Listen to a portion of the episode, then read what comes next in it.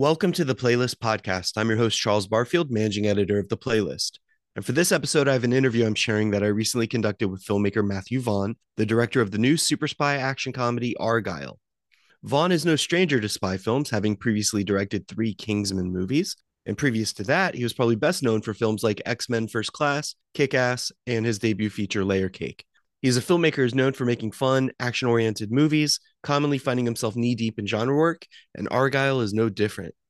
Argylle is a film that features an amazing cast that includes Bryce Dallas Howard, Sam Rockwell, Henry Cavill, John Cena, Bryan Cranston, and more.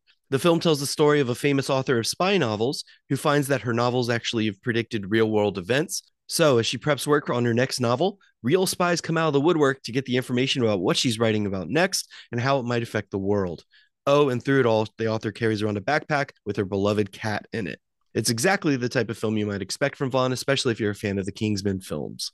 And considering he spent the last decade working on Kingsman and now Argylle, I asked him about why he can't seem to break free of the world of spies. We also talked about his idea for a super spy cinematic universe that would link all of his films together. Of course, since I'm a comic book nerd, I talked to him about the highly anticipated Kick Ass reboot that he's been hinting at for years now. And finally, I do talk to him about Deadpool 3, as he was a formative voice in the X Men film universe that is seemingly now coming to an end. But before I play my interview, I got to tell you the Playlist Podcast is part of the Playlist Podcast Network, which includes Defocus, The Discourse, Bingeworthy, and more. And if you want to find us, you can check your podcast app of choice, whether that's Apple Podcasts, SoundCloud, Spotify, Anchor, Stitcher, or anywhere else you find your favorite shows. Okay, without any further ado, Here's my interview with Matthew Vaughn, the director of Argylle, which is in theaters now. Enjoy.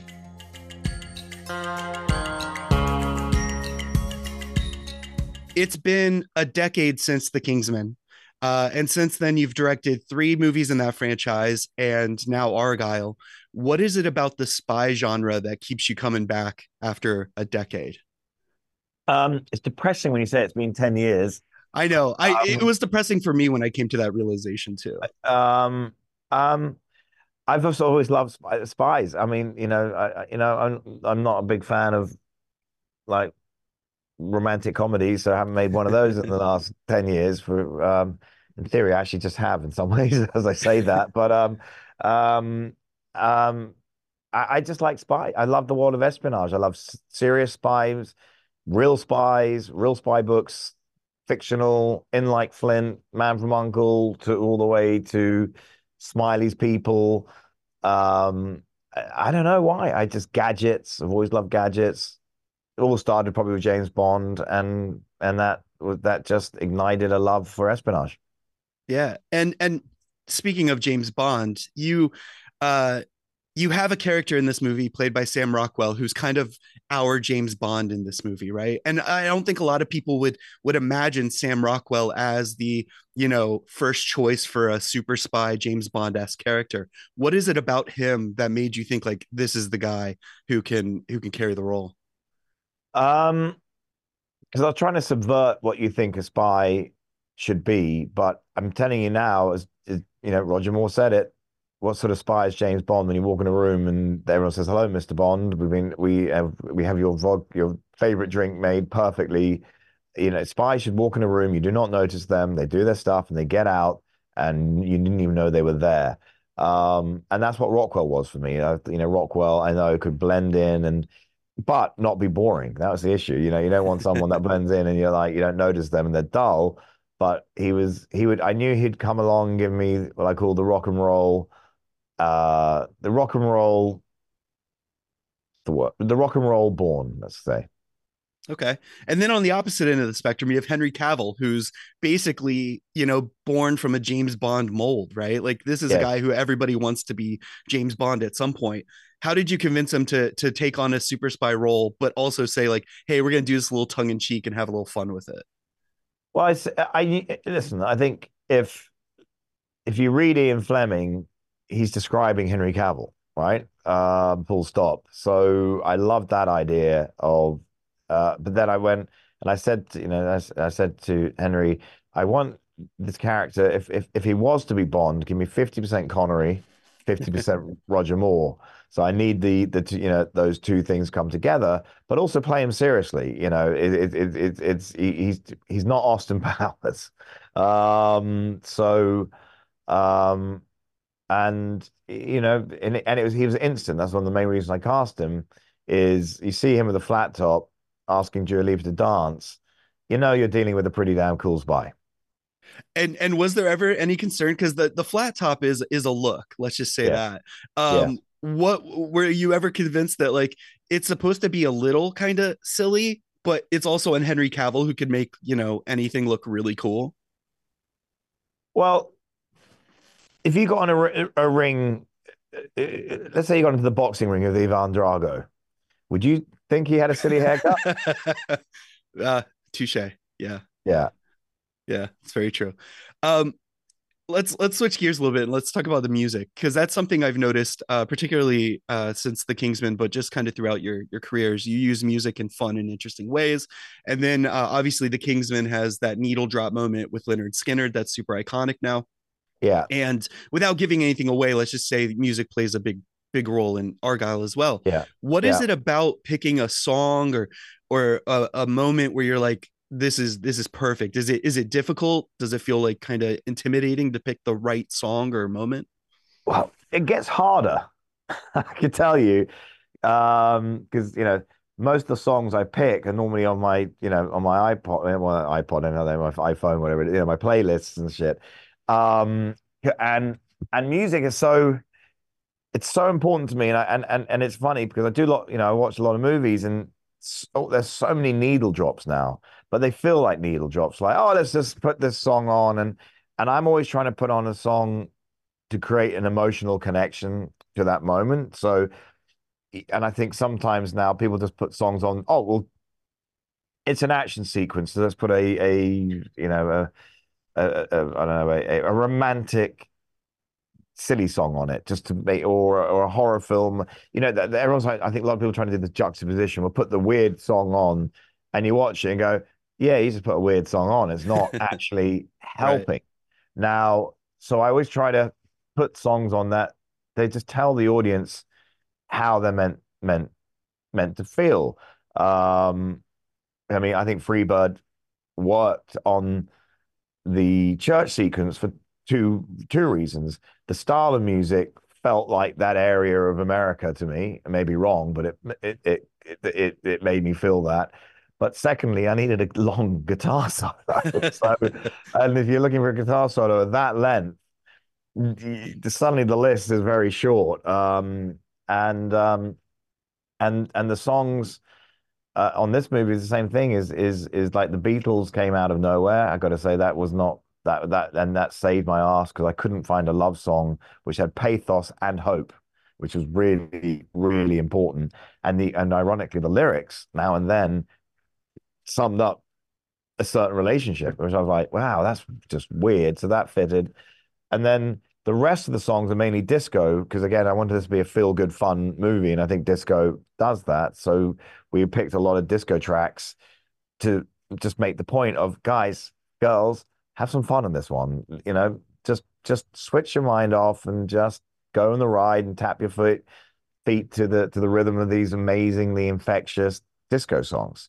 Um, but I did learn something on this movie with the try not to give the let's call it the um the the oil extravaganza scene. Right. Um, I always imagine that as a needle drop. I tried about 700 songs. Not, I couldn't get a song to to work. And I would when I'd watch it, and I'd watch the movie with audiences, and everyone was like this after the the oil skating. And I'm like, guys, come on, this is a pretty cool sequence now. And then I realized because we had a needle drop about four minutes earlier and an action sequence, it suddenly became, you know what? I've just, you know, you know, after you've eaten a cheeseburger, you don't want another cheeseburger, you want a milkshake, or you know, and I was giving a double cheeseburger after you just finished a single cheeseburger. And then we turned it to score, and then we're getting rounds of applauses and whooping, and everyone's saying, Hey, and I was like, Well, thank God I didn't listen to some, some executives said, just cut the cut, you know, cut the cut the ice skating. It's too much. Um, so that shows the power of music that sometimes is not is not as obvious as you think. Because I would have, uh, you know, we we designed the whole thing to to a disco track, and then we I had to get rid of that and then put classic score in, which Yeah. which was a big lesson for me. That that's really interesting that even the studio might even suggest you know to to cut the sequence because it wasn't working with the music when that sequence is so intricate and I think important. Uh, yes. for for the movie. No, exactly. But it just shows. That's one of the hard things about filmmaking is when you do these test screenings, they identify problems, but the data doesn't necessarily isn't the, the the data is more of a clue, not a fact in these in in this testing. Um, and and some people they just read these things and they go, oh, the ice skating didn't work, cut it out, and you're like, well, no. Or there will be a sequence, the church sequence, for example, mm-hmm. in Kingsman. They went, 70% of the people absolutely loved it, but 30% hated. Cut it out. I went, why? He went, well, we don't, we, we want to make that 30% happy. I went, but do you realize the other 70% you've just lost? So you're going to have 100% of boredom and confusion. Is that what right. you're looking for? So that's my job is to protect and interpret these, um, these, the, the, data, which, um, but where was, where the data was right was the church sequence wasn't, not church sequence, the ice or the oil moment wasn't wasn't right. It wasn't working for and and I realized it was the music. Yeah. So uh you've been teasing lately that this idea that you would like to create a bit of a, a super spy cinematic universe. And mm-hmm. I don't want you to to I'm not gonna ask you to like give details about that, but I'm curious as a filmmaker when uh when you look at the idea of a cinematic universe and kind of combining maybe characters from here, there, or anywhere else. Um, what about that attracts you as a storyteller? Well, um, again, I don't know. I mean, I just I'm attracted to it. You know, you know, if if you like, you know, you know, do you do you like comics? Do you like if you like, you oh, know, yeah, yeah, yeah. So if you like comics, you know, people, why do you like comics? They're great. Well, but, you know, but somebody I like comics, but I'm, you know, I'm not really into Chekhov, you know, but other people are into Chekhov and they think it's great, and I'm sure it is. So it's it's uh, horses for courses. And for me, as you said, I've now done the Kingsmans, got more Kingsmans. Hopefully, I've got um, you know, we've got the whole world of Argylle, and there's two other spy things I'm looking at. So you're going, well, hold on, we're sort of, you know, Marvel and DC created these these these universes that are superheroes. Why can't we do it with spies? Yeah. So that's sort of the plan. Well, I, I, I mean, let's let's hope, fingers crossed, that everything comes to fruition. I know, I know they're very tenuous things. So, um, oh, tell me about it. uh, I, I, you mentioned comic books. I'm a huge comic book nerd, so I got to talk about Kick Ass real quick. Uh, I'm yeah. a huge fan of the comics and the movies, and you're you're you've been teasing this reboot and you're teasing it in a new way, and I've got my theories about that. But but basically, uh, my question, I guarantee you have, have no idea what it. If you get it right, I'll make you an executive producer. well, I, oh, as tempting as that is, well, I only have limited time. But okay, uh, well, wow, that's you know sometimes in life you got to take the opportunity. Okay, here you go. Here you go. Yeah. Quick elevator pitch. The first two movies, that school fight and that other fight, are going to have characters in it that that maybe cross over a little bit, probably not so much. But the world of Kick-Ass will be a thing that exists, maybe in the comic books and the movies, and they will be inspired by that for some reason, not knowing anything about those movies, to take on the mantle as new Kick-Ass and new Hit Girl and all that in a third movie. Wrong. Okay. Good. Cool. Good, yeah. All right. Anyway, my question yeah. is uh with with Deadpool and uh Deadpool 2 coming after Kick-Ass and kind of igniting kind of mainstream love for for R-rated movies like a Disney version of an R-rated superhero movie, yeah. where do you think Kick-Ass has to go now to kind of still differ- differentiate itself? Where it's going let's just put it this way. Kick-Ass was sort of a you know, the most important line in Kick Ass, I think, well, the two lines on, uh, I'm about to say I never forget, and I'll probably get both of them wrong now, um, was, you know, why does everybody want to be Paris Hilton? Nobody wants to be Spider Man, I think it was, right? Mm-hmm. Which I thought was fascinating because it, it, just showed the, you know, because remember, that was a new thing. It was like, what the hell is Paris Hilton? And never, you know, the whole reality star had that was a big, big thing. Um, and also with no power comes no responsibility. So these were the two hooks.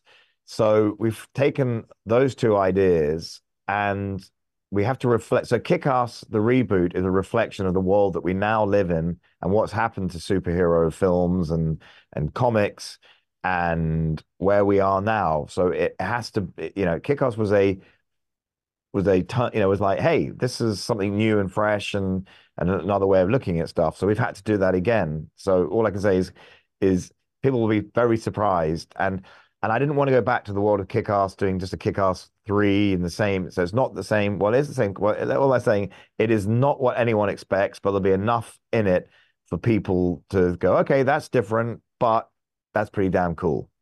It's brave. It has to be brave and it has to make people feel holy moly. So I have the director, I have the cast, we have the concept. I just have to, um, you know, in my life right now, as I said, it was pretty extraordinary. Every time I do these interviews, everyone's asking about all these millions of movies that we should be or could be making, but I haven't got the, um, the, I, I just got to put some infrastructure in my life now because sort of being the one man band and playing all the instruments is I'm getting a I'm getting too tired. But now I, you know, there's no such thing as a one man orchestra, and that's what we need to build right now.